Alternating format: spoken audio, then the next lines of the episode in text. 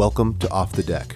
I'm your host, Steve Carrera, and each episode I sit down with a member of the water polo community to speak with them about what helped make them successful in the world of water polo.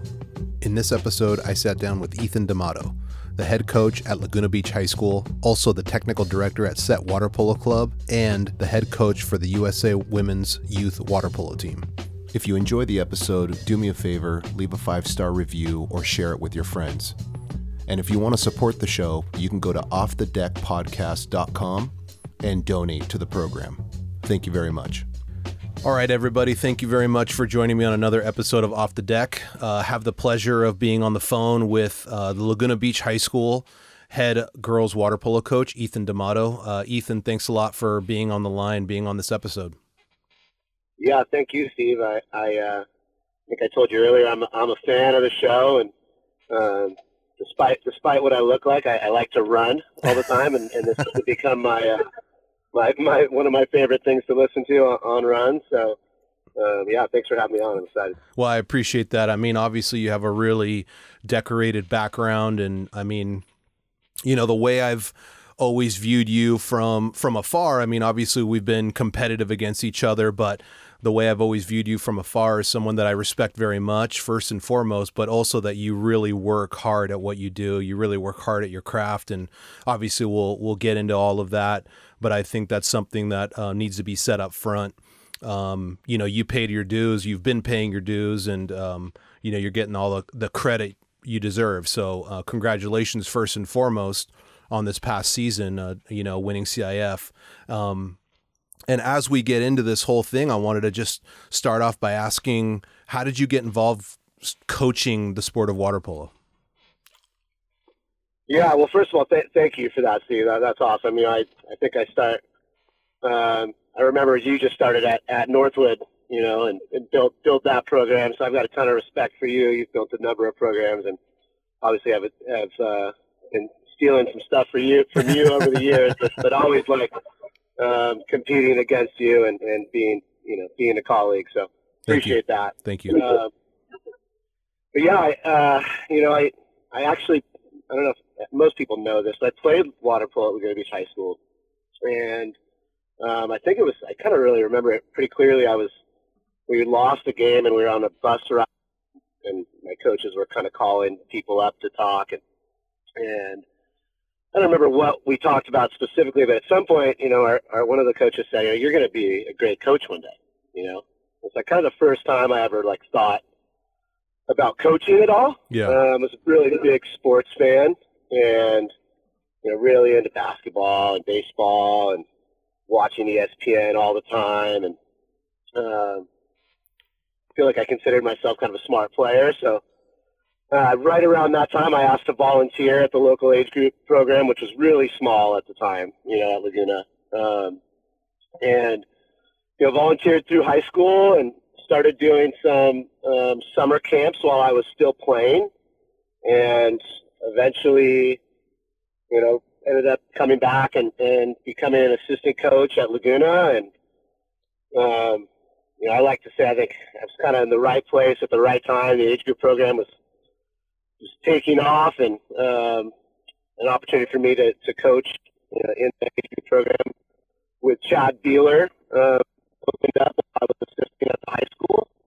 Um, and Chad was great. You know, he kind of really helped put me in a lot of these positions um, over time. And he, uh, Chad was coaching at Laguna Beach High School, and eventually, you know, he didn't really want to be the head coach, and, and I was helping him. And he he helped me kind of put me in a place to, to get that job, and I've been at Laguna ever since.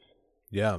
And I, I actually remember very much you coaching with Chad. I mean, it was really just like a, I mean, I don't, I don't remember Chad's brother as much as I do, right. you know, now in the later years, but it was really just you and him, it seemed like.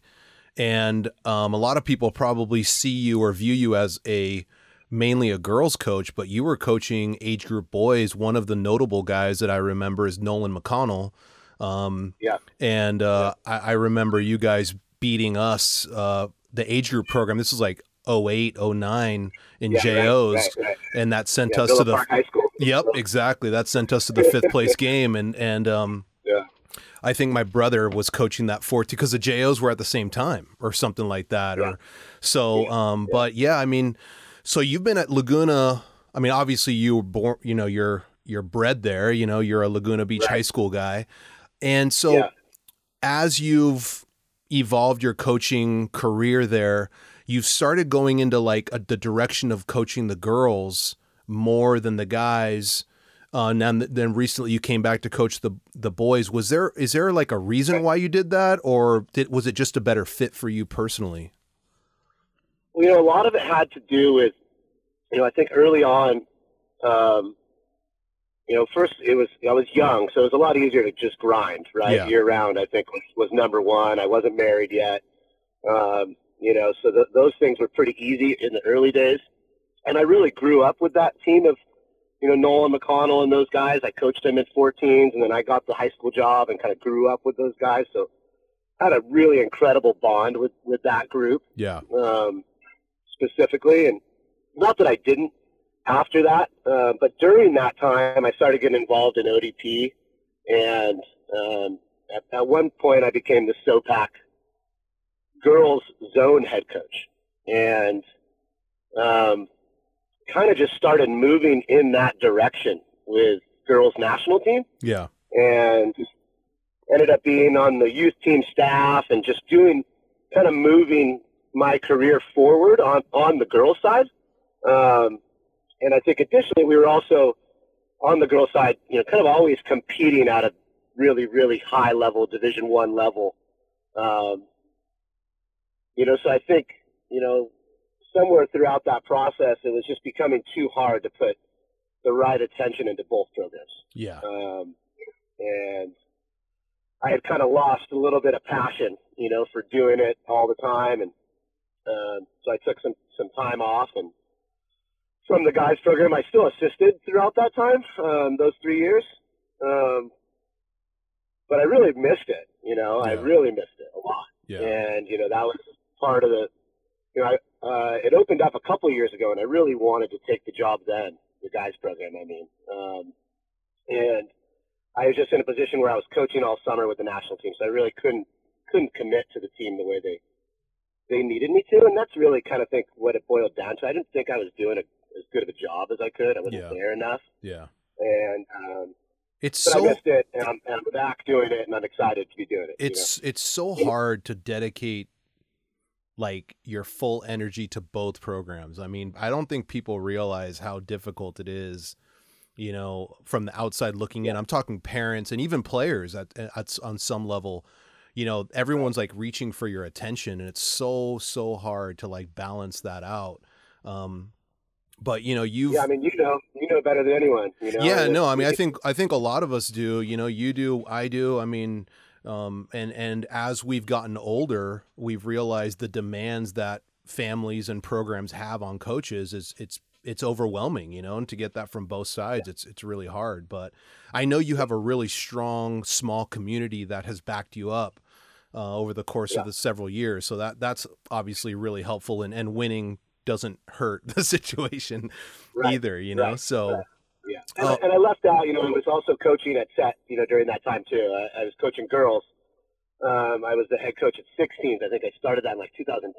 okay So that definitely also, you know, kind of pushed me more towards that side. Because I was with my my my girls really because of that year round, yeah right? yeah Um, between high school and Set, which is obviously, you know, as you know, kind of the goal, right, is to be able to kind of coach them throughout the year. And so I was able to do that more on the girls' side. So that also, you know, played played a big part. Yeah, definitely. So we'll get it back to like I want to obviously talk about your national team experience and uh, the club level because you've done obviously some great things uh, with Set uh, being their technical director on on the girls' side.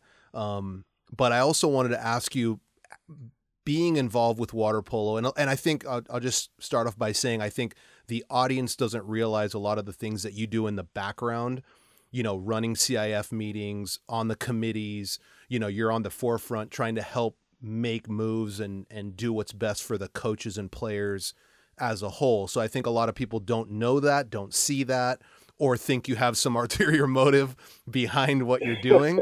Um, but so because you see it from all these different angles, you know, what's your feeling about the state of water polo right now? And you know, do you have some thoughts on high school, college, and Team USA? Uh, I know that's a that's a mouthful, but you know, right. what are your thoughts? Yeah. Uh, yeah, I mean, I think I, I really love high school water polo. You know, um, I think you you know that.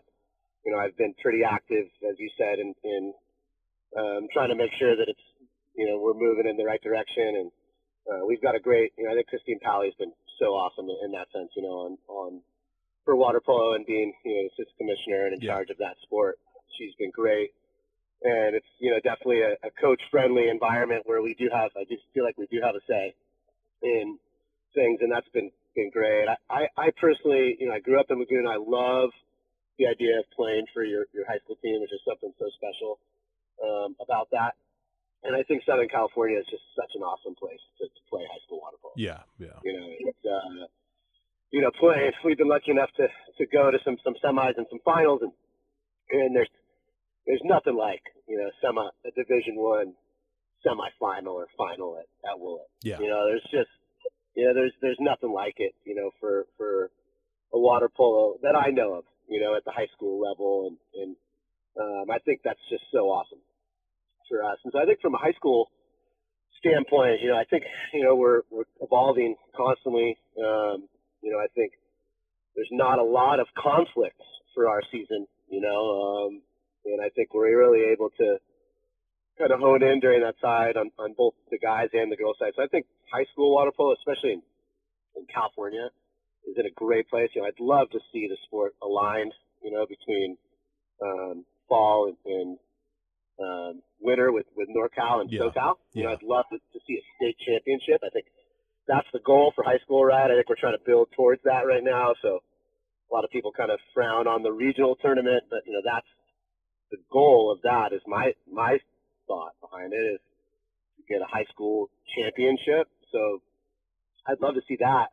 Uh, but I, I think high school's in a, in a really good place. Uh, you know, and I think so, so, is, you know, club and collegiate really before all this craziness happened in our lives.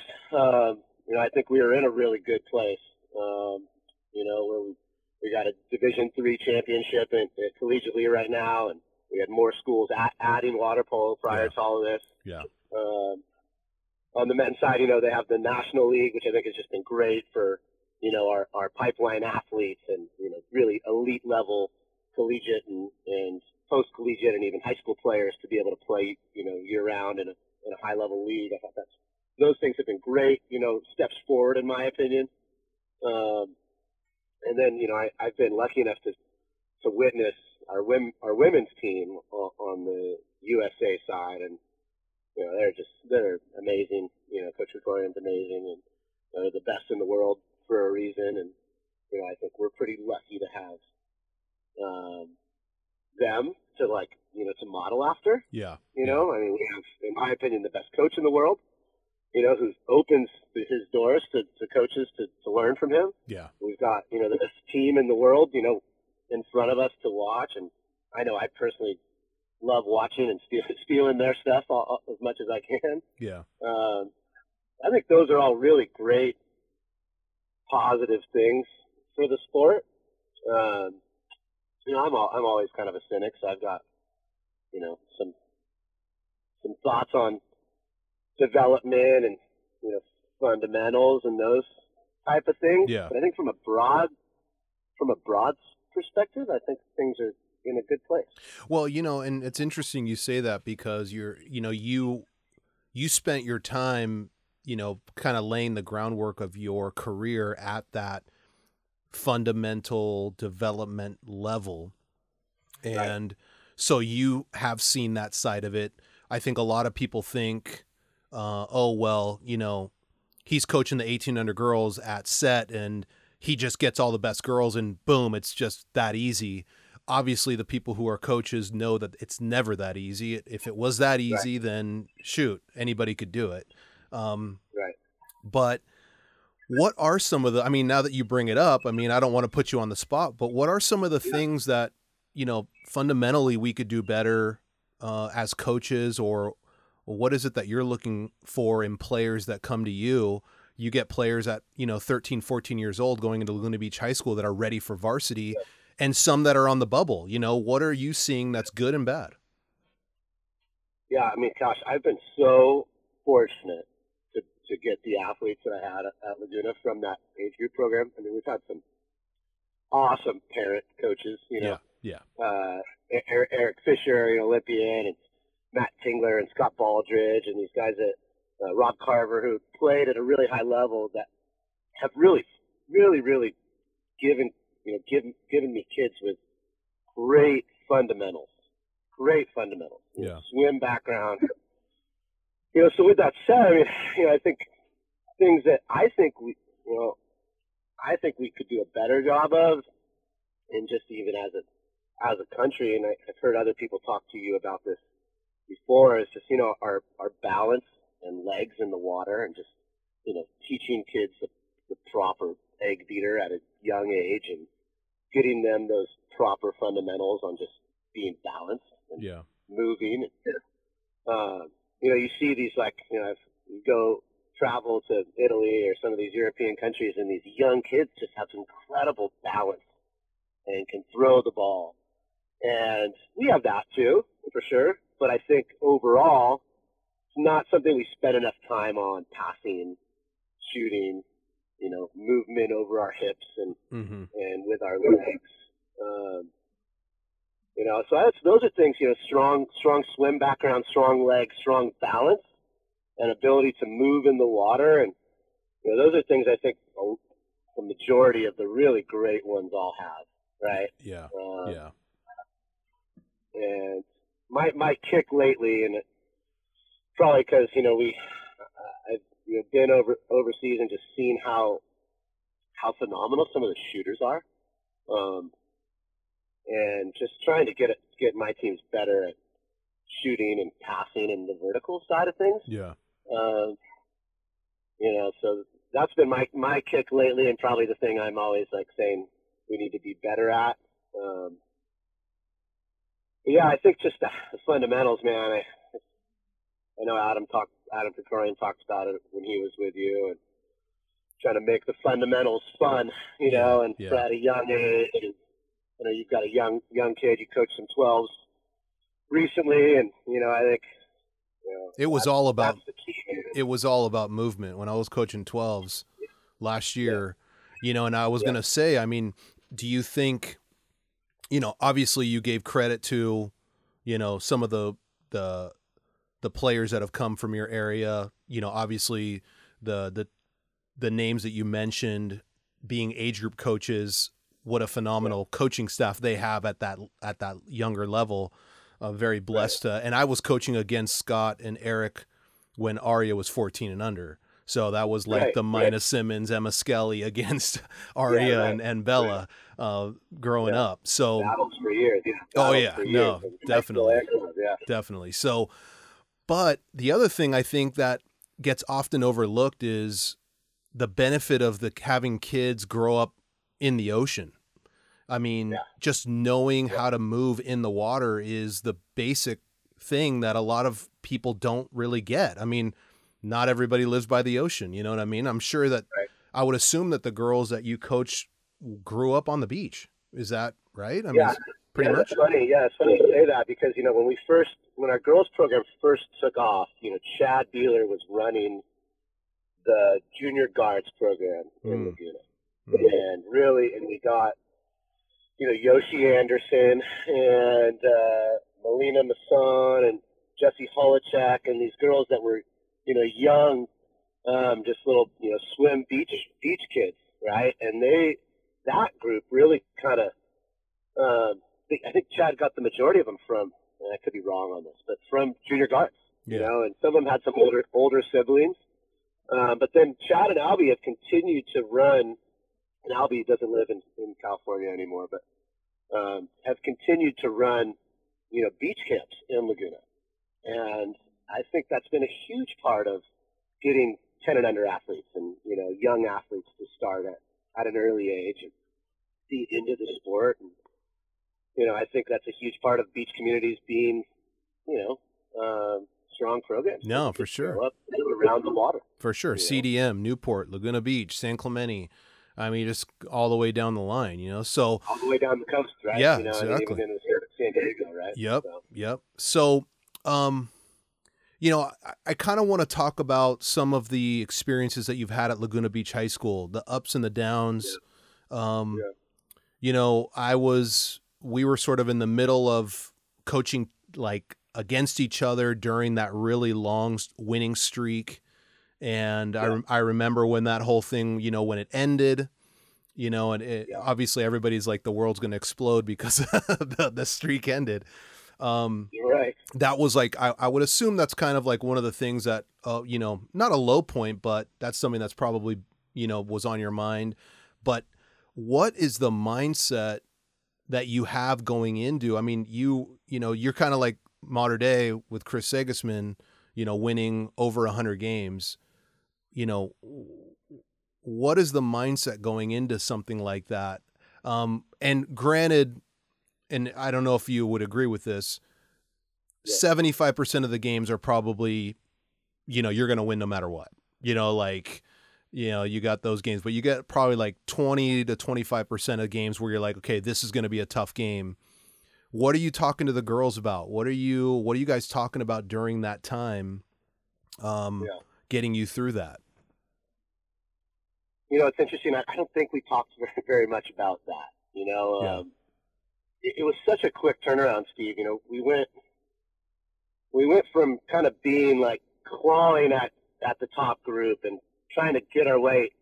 You know, we were making semis and we were, you know, taking teams to overtime and in Division One, and we were, you know, kind of knocking on the door. And then I think you know we we lost the quarterfinal game in 2013. It was like one of the first times we hadn't made a semi. And uh, and then all of a sudden, you know, 2014 we lost one game. 2015 we were uh, unde- undefeated, and you know I think same thing in 2016, and and it just kind of happened really fast. To be Yeah. honest with you, you know, I don't I don't really. You know, we I was you know I I'm such a paranoid coach. You know, I was prepared. You know, we might have you might look at them and say, "Oh, you're going to beat that team 75% of the time." I still acted like we were going to, you know, every game was really important, and probably stressed my players out too often when I didn't really need to. yeah Uh, you know, so we just still kind of had that like grind it out mentality. Like we're still the underdogs, and we're, you know, I think we still. I don't really remember the transition of that change. Yeah. It has changed. You know, it has changed for sure. Um, but it all happened really fast. And when we lost that game, you know, we had to lose. We were going to lose at some point, you know. And I don't think you know, that season was was not about like losing a game that year. That really didn't matter to me. You know, I think um, you know it's kind of more about just like trying to get back to doing things the right way. And I think we kind of lost our way at some point there. where yeah we just weren't really we weren't really doing things behind the scenes the right way, and and it showed in the water. You know. And you Um, also, I mean, obviously, you also had the loss of Aria Fischer, who was decided to not play her junior year, which is unbelievable. She's not playing her junior year to go to the Olympic Games in 2016. What was that Yeah, like? so a lot of people don't.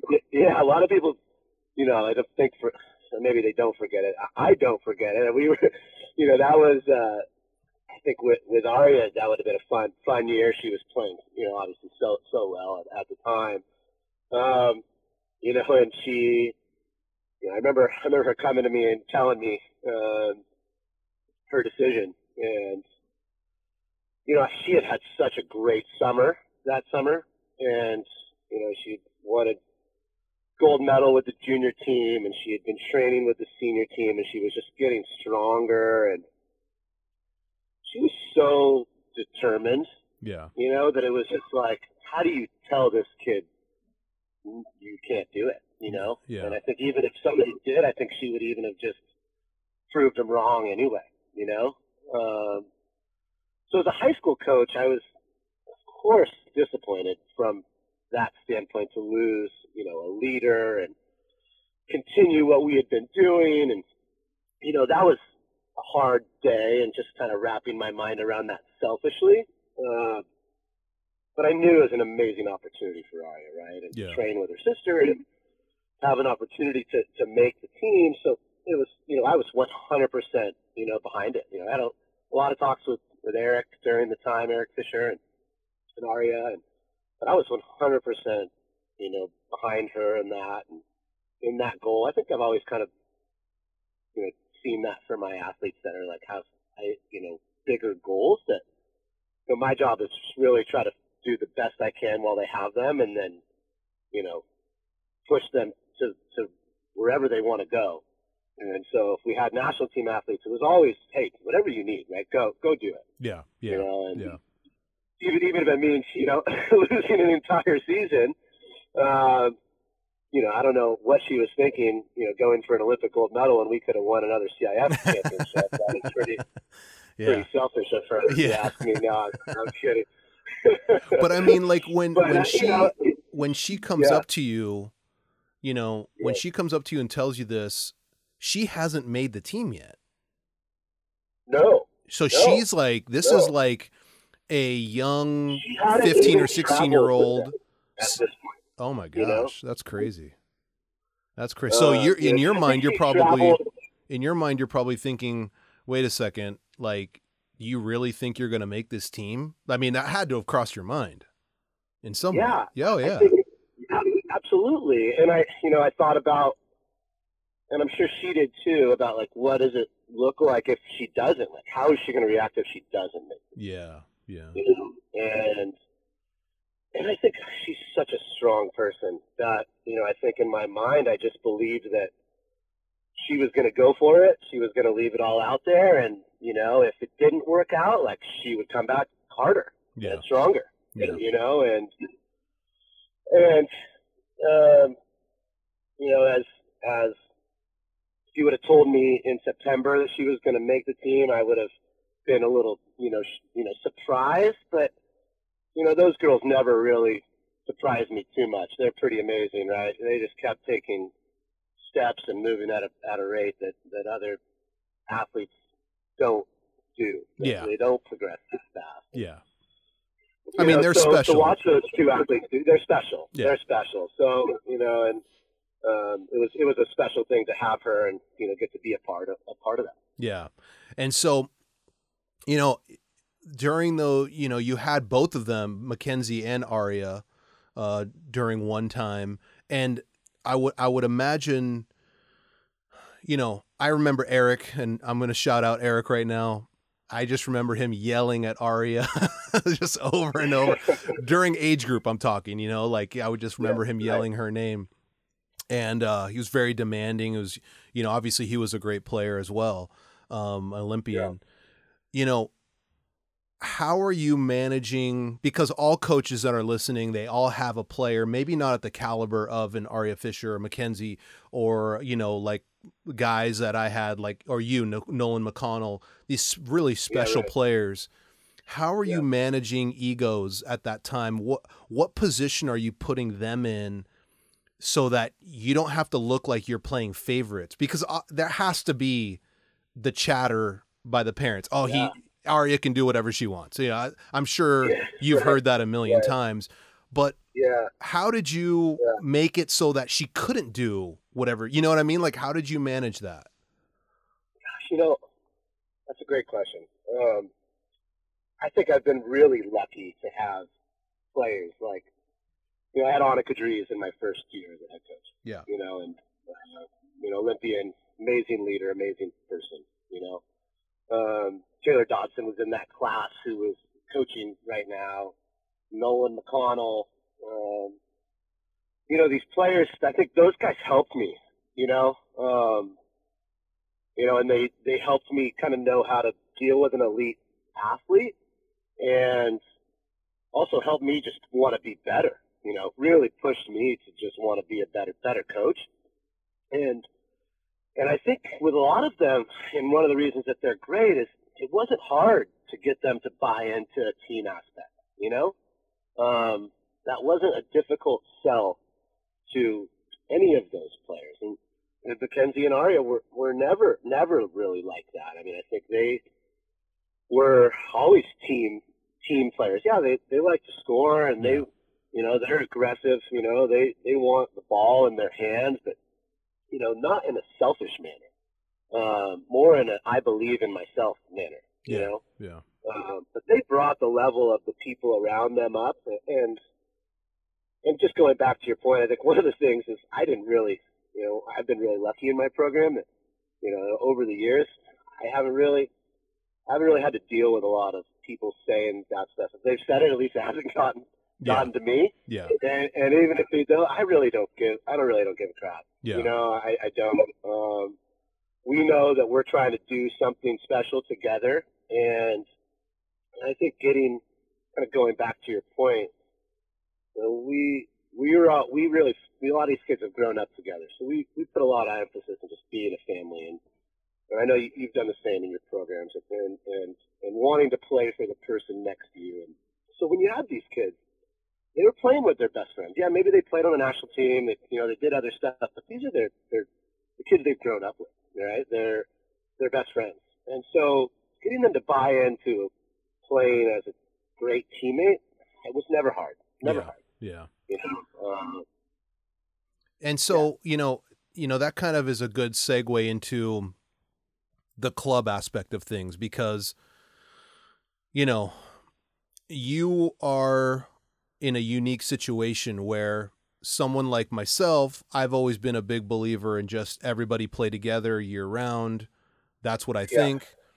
You know, you are in a position where you are allowing people to come in and play with your girls and and other girls, you know, so you're kind of I mean, I don't want to say all-star team, but you're getting players from everywhere Yeah. and you're making the best Right. team you could make at the 18 and under level, 16 and under level as well. Sure. Yeah. So how is how is that you know, how does that work for you? Like um I mean, this is like so it must be so difficult because you're wearing those different hats. You got USA over here, you got Laguna Beach over here, you got Set over here.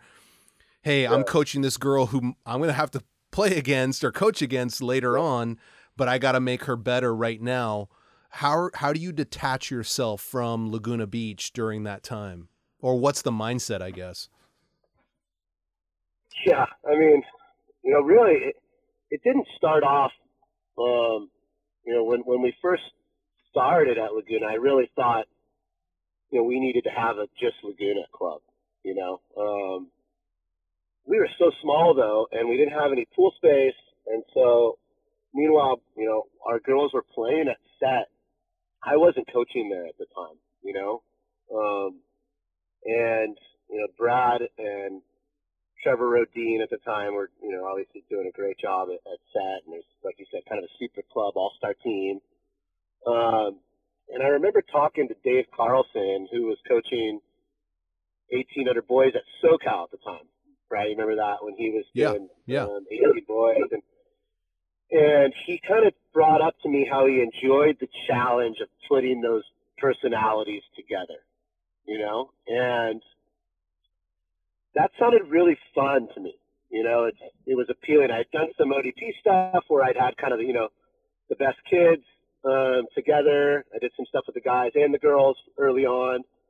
It, it seemed like a fun thing. And, um, you know, obviously, so I, I went and coached at, at set. And, um, and, er, and, you know, I think that, that was, that was kind of my focus early on, right? It was just like, okay, here's the challenge. You've got kids from all over. Like, how can you put them together? Yeah. You know, to make to make them, you know, really really dominant. And as it grew, I think as I grew and did more with the national team, and Laguna got better and Set got better, um, it, it definitely got harder. Uh, I think it's hard.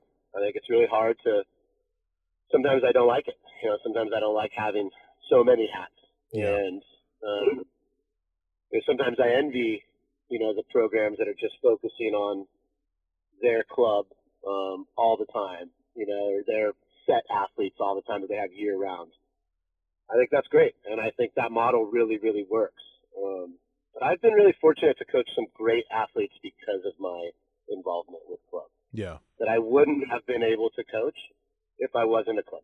And I think that's been something that's just been really awesome. It's just like the uh, opportunity to work with someone like, you know, comes out, Bayley Weber comes to the top of my mind. Yeah. You know, who yeah. would drive 45 minutes, uh, you know, every night just to come train, you know, and play and play at that. And, or, you know, we had a girl, Sarah Nichols, at UCI right now. She would drive from Palm Desert uh, to come come train twice a week at set. And, you know, being able to train kids like that that are like that are really hungry and maybe maybe they're not getting the same thing some of our high school kids are getting. Um, and so being able to like help help those kids, I think, been a huge huge part of my enjoyment at set, and you know one of the reasons I've I've you know, I think we've had um, a good amount of success, and I think those athletes have had a good amount of success. Yeah, yeah. So you see like the opportunity when you see a player like a Bayley Weber, um, you see her as an opportunity, almost like a coaching development thing. Like you're you're going you're going okay. I'm gonna I'm have the opportunity to coach this player, this really good player. What are you? Obviously, I know what you're trying to give her in terms of like making her the best player she could be. But what if if you could answer this? This might be a hard question, but what do you think you're trying to get out of them when when a player because you know you had no interaction with yeah. Weber really before she came to set. Maybe a little bit on the youth team, and we'll get into all that yeah. stuff as well. But right. like, right. what are you trying to get out of the the player, or what can a coach get out of the players uh, when they come and sort of assemble a group like that? Well, gosh, I mean, I think there's a lot of things. I mean, I think I think coaching. You know, I, I really enjoy coaching players that really want to get better. And, and, there's a number of them that are out there. And Bayley was just a great example of that. That's just such a hungry yeah. athlete. So that that's a fun thing to, in my opinion, to coach a player like that. And I think you learn from them. And I think, you know, they push you, you know, and um, you you don't get them all the time. So like when you do when you do have a chance to coach them, it's exciting and it's new and it's fresh and hopefully you're teaching them something new or helping them improve on something new. And um, you know, I, I also think it's so beneficial. It's been so beneficial for my high school athletes to play against other really talented players every night at practice. Yeah. You know, and I think so. We've had a great, great combination at Laguna with being able to, you know, we train year round together. I think we're pretty tight group together throughout the course of the year. But then we can also train with other players and play with other players and get that high level training and competition every night mm-hmm. that you might not get um, if you're just training against each other, depending on kind of the year and your depth uh, on your team, right? Um, and so I think it's been beneficial to the athletes and to the coaches and hopefully to those kids that have come and played. I think it has been. Um, I look at it as just kind of a win on, on all ends. And, you know, we, it was, it's funny, you know, we got, you, you go and you coach against, um, those players. I even think, you know, last year, you know, Sophie Wallace was on uh, CDM, and you know, I love Sophie. She's you know played with me for a few years at at SET, and you know, we had to play her like four times last year. Yeah. Yeah. Um, and, and uh, that was, I thought that was great. I thought that was fun, and I was proud that, you know, that I got to be a part of her her development or any of those kids' development. Really. Yeah. Yeah. No, it's definitely a, a unique challenge, and I always, you know, I I spoke to uh, Brian Cruz Camp, you know, and he sort of has the same model, you know, where they're all kind of getting together and playing, and I always wondered how difficult or how you know cool it would be to just have 20 girls in the water that are just all really good night in and night out. You you're kind of like right. it's kind of like you know I just watched a documentary on the '92 Olympic basketball team about how like the scrimmages are some of the best games ever played in. You know, um, right. I would imagine right. that something similar like that of, of just being able Absolutely. to like see creativity organically happen. You know, when you're not familiar, I think that's a that's an interesting approach. I definitely think it it it works for some, maybe not for all, but I definitely think it works. Right. So yeah, and it's you know, it's, like you said, it's not for all. I mean, it can be pretty competitive, right? So there's a lot of people out there. So it's uh, there's definitely the, the negatives to to some of those positives as well. So. Yeah, I mean, I would imagine that one of the one of the negatives would be like if one of my high school athletes was not getting the playing time, right? That that could right. cause a problem. You know, I think that's one of the things that always steered me away from that. You know, it's just like Yeah. how do I justify this person not playing? Or, or do I not how do I do I want to justify you know do I want to go Right. down that Right. path really you know or do I want to Yeah, just is, it, is it worth it? yeah, or do I just Yeah. want to give everybody the opportunity? Like that's it's very very tough. But they know what they're getting into. It's not like they're blind to what's what's happening, you know. So Right. and so that that mentality I would assume has helped you with your with your USA position in terms of being able to see talent, you know, from a different perspective and piecing together a team. What has your USA experience been like? You've been uh, the youth on the youth team staff for the last eight years. Um, you know, you've been the head coach of the youth team and you've worked with the senior team. So, how difficult is that? I mean, I, I was on the zone team. You know, I did the whole head coaching of the SOPAC zone. You know, I Yeah, actually. I actually picked Nolan McConnell. You know, when he was 14, 15, Yeah. Garrett Danner, all those guys Yeah, yeah. it- it's not easy, but l- tell us about that. Like, wh- what's it like being in that position? I love it. I mean, I love it. Um, you know, I, I, when I first started with, you know, I first started with ODP, uh, Guy Baker and um, Kim Everest were running it, Yeah, and you know, I really, really, really learned a ton about coaching. I think during that time, and um, you know, practice planning and, and fundamentals. You know, and um, and then on top of that, I was it was really cool. It's kind of the first time I got to to coach. You know, that kind of like an all star group. You know, and all these kids, and you know, on that team, you had you know Rachel Fattal was was on our zone team, and um, I'm trying to think of some of the some of the other ones. Elise Williams was on that team, and uh, but just like a lot of really hungry, you know, national team caliber athletes, and it was just a lot of fun to be around people like that yeah, you know, that really want to improve and and get better. And I think through my experience on on the youth team, you know, I've gotten to be around some great coaches. You know, um, I learned a ton. You know, Marcelo Leonardi was the youth coach. Um, it was me, myself, and, and, and then Coralie Simmons is at Cal. And I learned so much from those guys. And you know, on that team you had Makenzie Fischer and Jordan Raney and Maddie Musselman and um, you know Carly Capana and you know there's uh, Mary Brooks and Brianna DeBow, amazing athletes to Aria obviously uh, to play to, to watch play and learn from them. And um, I feel like I'm so lucky that I was a part of that stuff. I yeah, think it's, I really feel like it helped me as a coach, and I really right now as as the head coach, you know, I, obviously there's things I think I got to do better, and you know, in terms of finding the right people, and training the right way.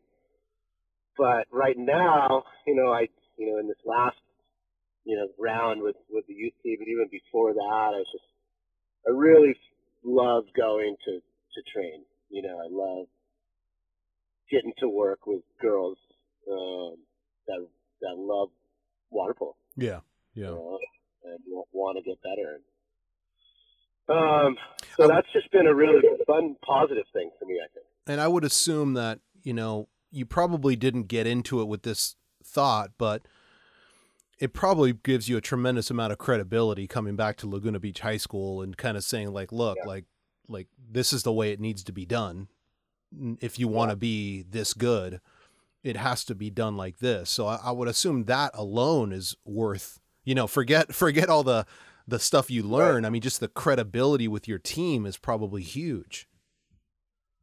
Yeah, I think so. I mean, I think I think it helped, you know, and just it helped, you know gave me experience, which is that I think in turn gave, like you said, gave some credibility.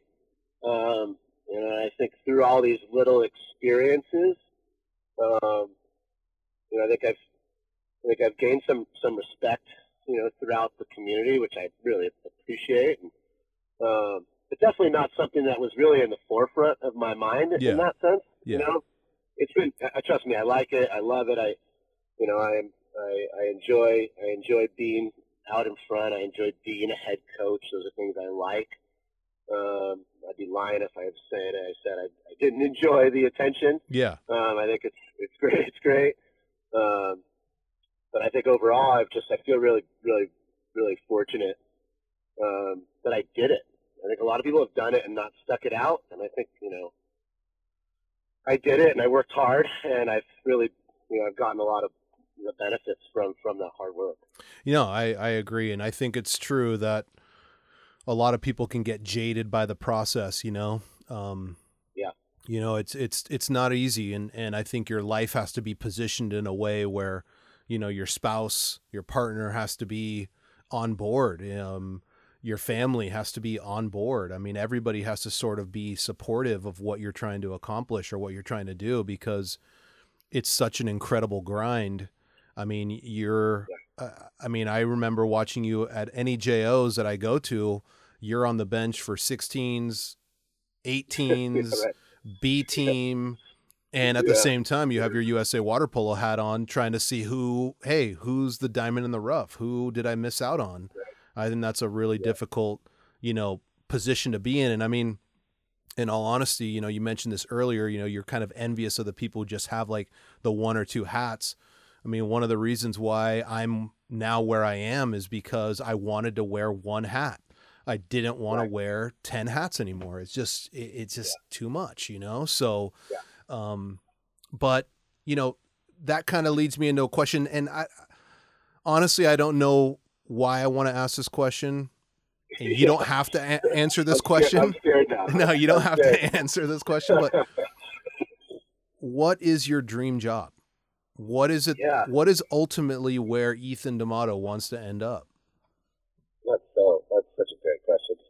Um, you know, I go back and forth, Steve, a lot on what level I want to be at. I really like high school a lot. I mean, I just really like um, being a part of of the development. Um, obviously, I haven't experienced that on the collegiate side. I know it's a different part of development. Yeah. Um, I think probably ultimately the, the dream the dream would be to, to be a part of a, of a team that, that wins an Olympic gold medal. Um, I think that that's that's the ultimate dream for me. Um, on a on like a permanent coaching job, I think just going back to what you said, you know, I'd really love to have a job where I just wore one hat and you know I'm I'm you know home at six o'clock the majority of the of the year, you know, or six thirty, and not coaching till late at night, and on too many weekends. Um, I don't know what, what is there a job like that in the water polo world? I don't know. I, I don't know. Um, but yeah, I think that's kind of where I'm. I'm. You know, you talked about it. I've been running a pretty, pretty tough coaching life, and I'm. You know, it's it's burning me out at times for Yeah. sure. Yeah. Uh, to be completely honest with you, so while I love everything that I'm doing right now, I know that you know that I'm going to feel the same way you- you're feeling uh, at some point here, if not pretty soon. And um, you know, I've been really lucky that my wife has been so supportive of all of these things that I do. Um, yeah, I'd like to have. I think the dream is, you know, to wear to wear one hat where I can um, maybe maybe fill these all of these boxes where I can be competitive and run a program and help develop you know young student athletes uh, into hopefully better better people. Yeah, I mean, I think I think what's important to note on what you're saying, and I don't want to put words in your mouth, but I think what's important to note is that you're talking about, you know, wearing that one hat, not necessarily in a different location. But. And and I think this is the problem with coaching in general, especially water polo coaching, is the reason one of the reasons you have to do what you do is because you got to make the money to live. And so, you know, part of that is like, hey, if you were making everything that you needed to make from one place, Right. you're good. I mean, you know, what you don't need to do anything else, you know? And so, you know, like I, I think that is the really important piece for coaches in general is like trying to find a position that is going to take care of you long term. That's the hard part, you know? And I think that's, you know, and not to get too personal on myself, but that's where I'm at now. And you ask, you know, is there a job like that? Well, there there are, Right. you know, and everybody who's at, Right. a, you know, Chris Right. Oding, I'm sure he could tell you for hours why he's at Long Beach City College. You know, I could tell Yeah. you for hours why I'm now at College of Marin. It's Sergio Macias at Cerritos. You know, it just Yeah, right. on and on and on. It's like that's it, you know. Um, and uh, it's just so few and far between, and it's it's sad because we burn really good coaches at both ends of the candle so fast. Um, and it's like, geez, if you were getting paid however much money you needed, imagine if you could just focus on one thing, you know, like, geez Louise, you know, I, I always used to think that, like, imagine if I just coached this one group. How good could we really be, you know? So it's, it's, it's tough position to be in, but, um, that's sort of my small rant on what I would do to change the world of water polo. Um, yeah, right. Yeah, right. you know, wh- what, what would you change in the world of water polo if you could? God, don't get me started now. um, you know, I think yeah, I really like. I think we've got some. You know, I'm really fortunate to be around some really passionate, you know, strong people that are moving our game, you know, forward um, in the right direction. So I think on an overall, you know, I, I even just think of like right now we're in this really tough time, and you look at guys like uh, Jack Coker and Brian Flax, who are like you know doing professional development for for coaches and trying to help build our our culture, and yourself putting putting together these type of you know podcasts for coaches to listen to and be better the sport. You know, I think these are all great great things that I think are. I think we're we're we're in a place right now, and you've been in it for a while, where there's a lot of people around us that care a lot um, and I think that's great.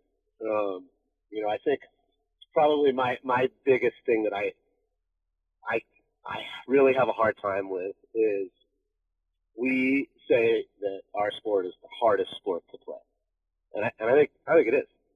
I think it's the best sport. You know, I love it for many reasons. But then we we tell our kids they got to play nine games in three days Yeah. or or four games in a day, you know. And I think that's I think we we play too much. I think we play. I think in events we play too many games, and I think we play too many games in a day. And in events, I think sometimes we just play too many games in general. You know, um, if I were, you know, that's one of the reasons I love high school. Right, is you the amount of games per training is very balanced. Yeah. Um, Three Saturdays you know, a year, uh, three Saturdays a season, Yeah. basically. That's right. You know, and and sure, there's some points of the season, right, where you're grinding. You've got games, you know, pretty close to each other. But, um, you know, I think if if I could change one thing, and I and I know it's not an easy change, I think we, I think we play too much, and I think sometimes we play kids, kids playing too many games at the same, you know, you know same day, different levels. I just think I don't know that that's good for our athletes Yeah. Yeah. So would you like would you like the CIF model? Like, hey, you're playing there, here's the big tournament. Let, let's just say JOs and I'm totally just making this up on the fly. Right. Here's JOs first round Wednesday, second round Saturday. You made it to the semis, you're playing Wednesday, you made it to the final, you're playing on Saturday again. Make it like Yeah. this big community. Now obviously travel and all the let's just forget all that for a second, but Yeah, right. All the logistics. yeah, I mean, is that what you is that what you're talking about? Like, okay, let's let's be in a Yeah. tournament, but let's only play one game per day. I mean, is that reasonable? Yeah, maybe it's not one. Maybe it's maybe two is the is reasonable. You know, um, I mean, you've been around where you've, you know, you're at here, July 15th, and it's like 6 p.m. and it's 115 degrees. Yeah. Yeah. Norco High School, and your kids are getting in the water for their third game of the day. Yeah, well, one of the You reasons know, why I started the the summer series, which you've been a part of, and Seth's been a part of, Right. and Laguna's, was Right. because of that. Because I'm like, I want to be done by one o'clock. Like, Right. oh, let's just forget the advancement games. Let's just set up Right. three games or two games, and let's be done. Like, that was the reason why I did that whole thing for the last Right. 15 years. You know, because I Yeah, just hated yeah, that. So going back to that, yeah. So going back to that question about JOs, and I agree with you. I, don't, I'm not JOs necessarily, like you said. You just threw that out there, but but yeah, I think I don't know how that would work. Um, but yeah, I think that for me, you know, I think that we, I think we play too many games in a day and too many games in an event. So finding a way to have some balance, whether it's like a one-two-one scenario or you know, some, you know, two two one or I don't know. Um, and sometimes teams at JOs right do do have that right, where if you win, you you don't play a ton of games. But Yeah. if you lose one game on day one and you want to get back in, I think you've got nine games to do it, Yep. right? Yep. And that's fun. That's a fun fun road, but it's uh, I don't know. I don't think JOs is is a problem by any means itself but I do think you know for our athletes, for our sport, I think that's something that I, I would I would change um, personally. Yeah, that's a really interesting perspective, and I think it just comes down to, you know, some somebody listening that's a math person that can figure out tournament schedules that fit well with the certain number of games and times that the coaches want. I've I've said this to so many coaches. It's like sometimes it feels like us as coaches we're helpless, but the reality is we're the ones driving the boat. You know, we're the ones who should really be advocating for this and if Right. people don't listen, we need to insist. You know what I mean? Like I think we do have the power to do that. So uh, I have a couple more questions uh, before I let Sure. you go. I know you're, I know you got a lot going on, but um, yeah, I'm just terribly busy right now. so who who have been your uh, your biggest mentors or influences in your career? Yeah, um, I've really had I really had a lot. I, I think you know, going back just to the beginning, I, I played for Rick Scott at Laguna Beach. Um, who's just been a great, you know, he was my high school coach, me- mentor for me, first guy that hired me. Um, yeah, and, and kind of to this day, someone that I still talk to. I, I got to coach his son, which was which was great. Um, you know, Rick's stepfather was Monte Nitzkowski, um, and I was really lucky to um, have the, the few you know conversations that I was able to have with him, you know, throughout my early coaching career, and just kind of having him around. His grandson was on my team. Um, you know, I I don't know if you you went to the Camp of Champions, but I I did early on, so I always looked up to Monte Nitzkowski from the beginning, and, and obviously I think he was it was great just having him in my in a little bit of my life as Yeah. a coach. Yeah. Uh, uh, I, I played for Terry Bowen at Cuesta. Uh, he was a, he was just an awesome awesome guy that I think really believed in in me, which was which was great. Um, and then I think just like recently my ODP experience, I talked about some of the coaches that I was able to coach with through that. You know, I I really learned a ton from you know th- those people: Guy Baker, Kim Everest, uh, Marcelo Leonardi, um, Coralie. I'm currently coaching with Andrew Silva and and uh, Sorella Kay. They've been they've been great. You know, those have been people that have been really fun to work with. I've lately, you know, I've just had the pleasure of being around Adam Krikorian and um, being able to sit on on the bench with him a little bit, watch his practices. You know, I think I said this earlier.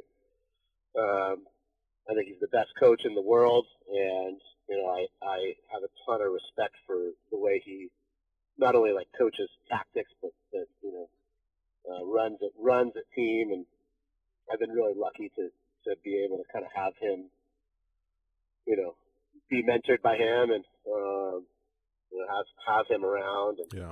uh, it's been great. And you know, I've I've also had a great relationship with with John Abdu through this whole thing. Who's you know been been a big part of of my my process and. You know, and lastly, you know, Brad Schumacher had said has just been a big. You know, he's been really big, big, just kind of believer and advocate of me. And uh, I know I, I mentioned a lot of people, but I feel like there's been a lot of people that I've really have helped me get get to this point. Yeah, it's it's really difficult to get to where you are in your career without a ton of people. And I, I just want to go back to Adam Krikorian for a second. Yeah. The thing that I'm most impressed with with Adam is that the guy will sit. I he ran. I ran into him right after I announced that I was leaving Olu, and I went to the Holiday yeah. Cup to watch. I think they were playing you actually. I think Olu was playing you guys, yeah. And yeah. um, you know, we just sit and talk for like 45 minutes, like just talking, not not even about polo, just whatever.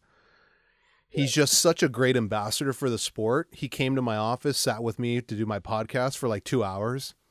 Like, yeah. you know, and that was like in between a practice, you know, it's like, oh, well, I got to be back to Los Al for this. And it's like, uh, who does that? It's like Phil Jackson or like some, you know, professional football coach coming over and doing that. It's like he's so accessible that it just I, I don't think people realize how lucky we are to have someone like that in that position. Um, yeah. And and I, I only say that I can't say the same about the men's coach because I don't know him as well. Although Dejan has been very nice to me and he's been very accessible to me. Yeah. I I just see Adam more be, because of you know we cross paths a little bit more. But um, yeah, I mean he he's he is an amazing guy. He's an amazing person, amazing coach for sure. So, um, what final question? Yeah. What advice would you give to yourself, or what advice would you give to a person starting off in your position back when you started? But mainly, what would you tell yourself if you can go back in time? Oh God, those are those are slightly different because I'm such a jerk that I would tell myself a lot of don't coach, get out right now. oh my gosh, I would just tell myself. I mean, mostly I would just tell myself to shut up. Yeah. Um, uh, in many ways, uh, um, but I think you know I I would kind of go back to. I I had some great. I think one of the big things I would say is like put you know put in the work, you know, and and lead lead by example would kind of just be like the main things that I would want to tell a young coach or tell myself. I, I feel like those were things that really helped me succeed. Um, and I just remember looking at, you know, I was, when I first started coaching on the girls side, I was looking at Coach Barnett and Aaron Cheney and Walsh and Mike Soul and these guys that were, you know, to me were like at the top, right? And and I just remember just watching them, you know, and just watching them and wanting to do what they did, you know, and um, and most of what I saw was like they were just they they were prepared, yeah, and they they did the work, you know, and and so I felt like if I wanted to be at that level, I had to I had to do that work, you know. Um, so if I could, you know, if I could say, you know, that was something that was really good that I, or a positive thing to, for coaches to do and, you know, find, find the really great coaches and emulate what, what they're doing and try to, try to follow their lead. to myself, gosh, Steve, I would tell myself so many things. um, I think, you know, it's really funny. Was it uh, Matt Swanson who said, you know, listen to yourself on video. Yeah, yeah. Right? Was that, was that him? Oh yep. my god, I still can't. I still can't listen to myself on video. Uh, I turned the video down. So I think that was a great. That was a great one. You know, um, I, I think. I think in general, like I said, I said earlier, jokingly, sh- shut up. But I just think, you know, just be cal- be calmer. If I could go back, yeah. Uh, be calmer, ar- argue less. Don't be such a jerk all the time. Um, I think I'm still I'm still working on that on a on a daily daily Yeah, basis. I mean, we I think we all know, and I think that's all really good advice. I mean, I think we all are jerks when it comes in, but but the truth is, I mean, you you and I, as as as much as we have these pleasantries right now, when you and I are in the same room and talking, you would Yeah. think that we've been friends for a long time. If Right, you watched right. us coach against each other, yeah, we it would almost look like we're gonna fight, like we're we're about to fight. And I think when it comes down to it, when I reflect back on those battles that we had, I I always think to myself, we we're fighting for our kids. You know, we're fighting for our kids, and that's really all it came down to. It wasn't about you. It wasn't about me. Yeah. It was about the players in the water, and we wanted what was best for them. And I mean, you know, I think however we're perceived from the outside looking in, I love having, you know, I, I've loved having you on the podcast, just like I love having the co- other coaches on the podcast because it gives Yeah. a real window into like who the person actually is and what they're trying to accomplish. You know, we're not in this for, I mean, you're not making a million dollars unless you, unless you're doing something I don't know about. you know, you're not making a million bucks. You're doing it because you love it. You didn't get any more money winning CIF. Maybe you got a little, you know what I mean? It's like, yeah, right. it, Right. you know, that's not what the point is. The point is that you're doing it because you love it. You love influencing and sort of like mentoring young men and women. And I think that's what's important. So, you know, I, like I said in the beginning, I have a ton of respect for you. Like I've always watched you from afar. I mean, we've coached against each other for so long. Um, and now that I'm outside of it and sort of looking in, it's easier to have these types of conversations because like you just admire all the hard work that you put in. So um, I'm sure you're going to achieve that dream, that ultimate dream that you want. And I just, I really can't thank you enough for, for being on the podcast and contributing uh, what you have to, to this sort of movement that we're doing. Yeah, Steve, it was a blast. Uh, you know, I'm, I'm I'm stoked we were able to do it. I know we we talked really early on um, about doing it, and we talked earlier. I think you mentioned it on a at a CIF meeting, right when you first thought thought of it. You were my first, you were my f- gonna, you could have been my first guest basically. and then and then Dave Uh, Carlson, I asked Dave, and then Yeah. Dave, you know, we set it up quick, Yeah. and I think part of it was like we were still coaching against each other, like we're still Yeah. like, hey, like I, uh, you know, we're we're Yeah, talking actually, like, you know, I, I really wanted to do it. I really did. I think it's great. I, I think we need more of this. You know, I think what you're doing for the sport, I think is is fantastic. I think we need to share more. I think we got to continue to grow the sport, and you know, I really appreciate you having me on. I, I've I've learned a ton from the coaches who have come on this show with you and really enjoyed it, and you know, enjoyed the conversation today. And, you know, I'm I'm uh, I'm all in for this for this movement of trying to do what we can to, to better the sport. for sure. Well, thanks again, and uh, I'll I'll see you on the pool deck, man. Yeah, thank you, Steve.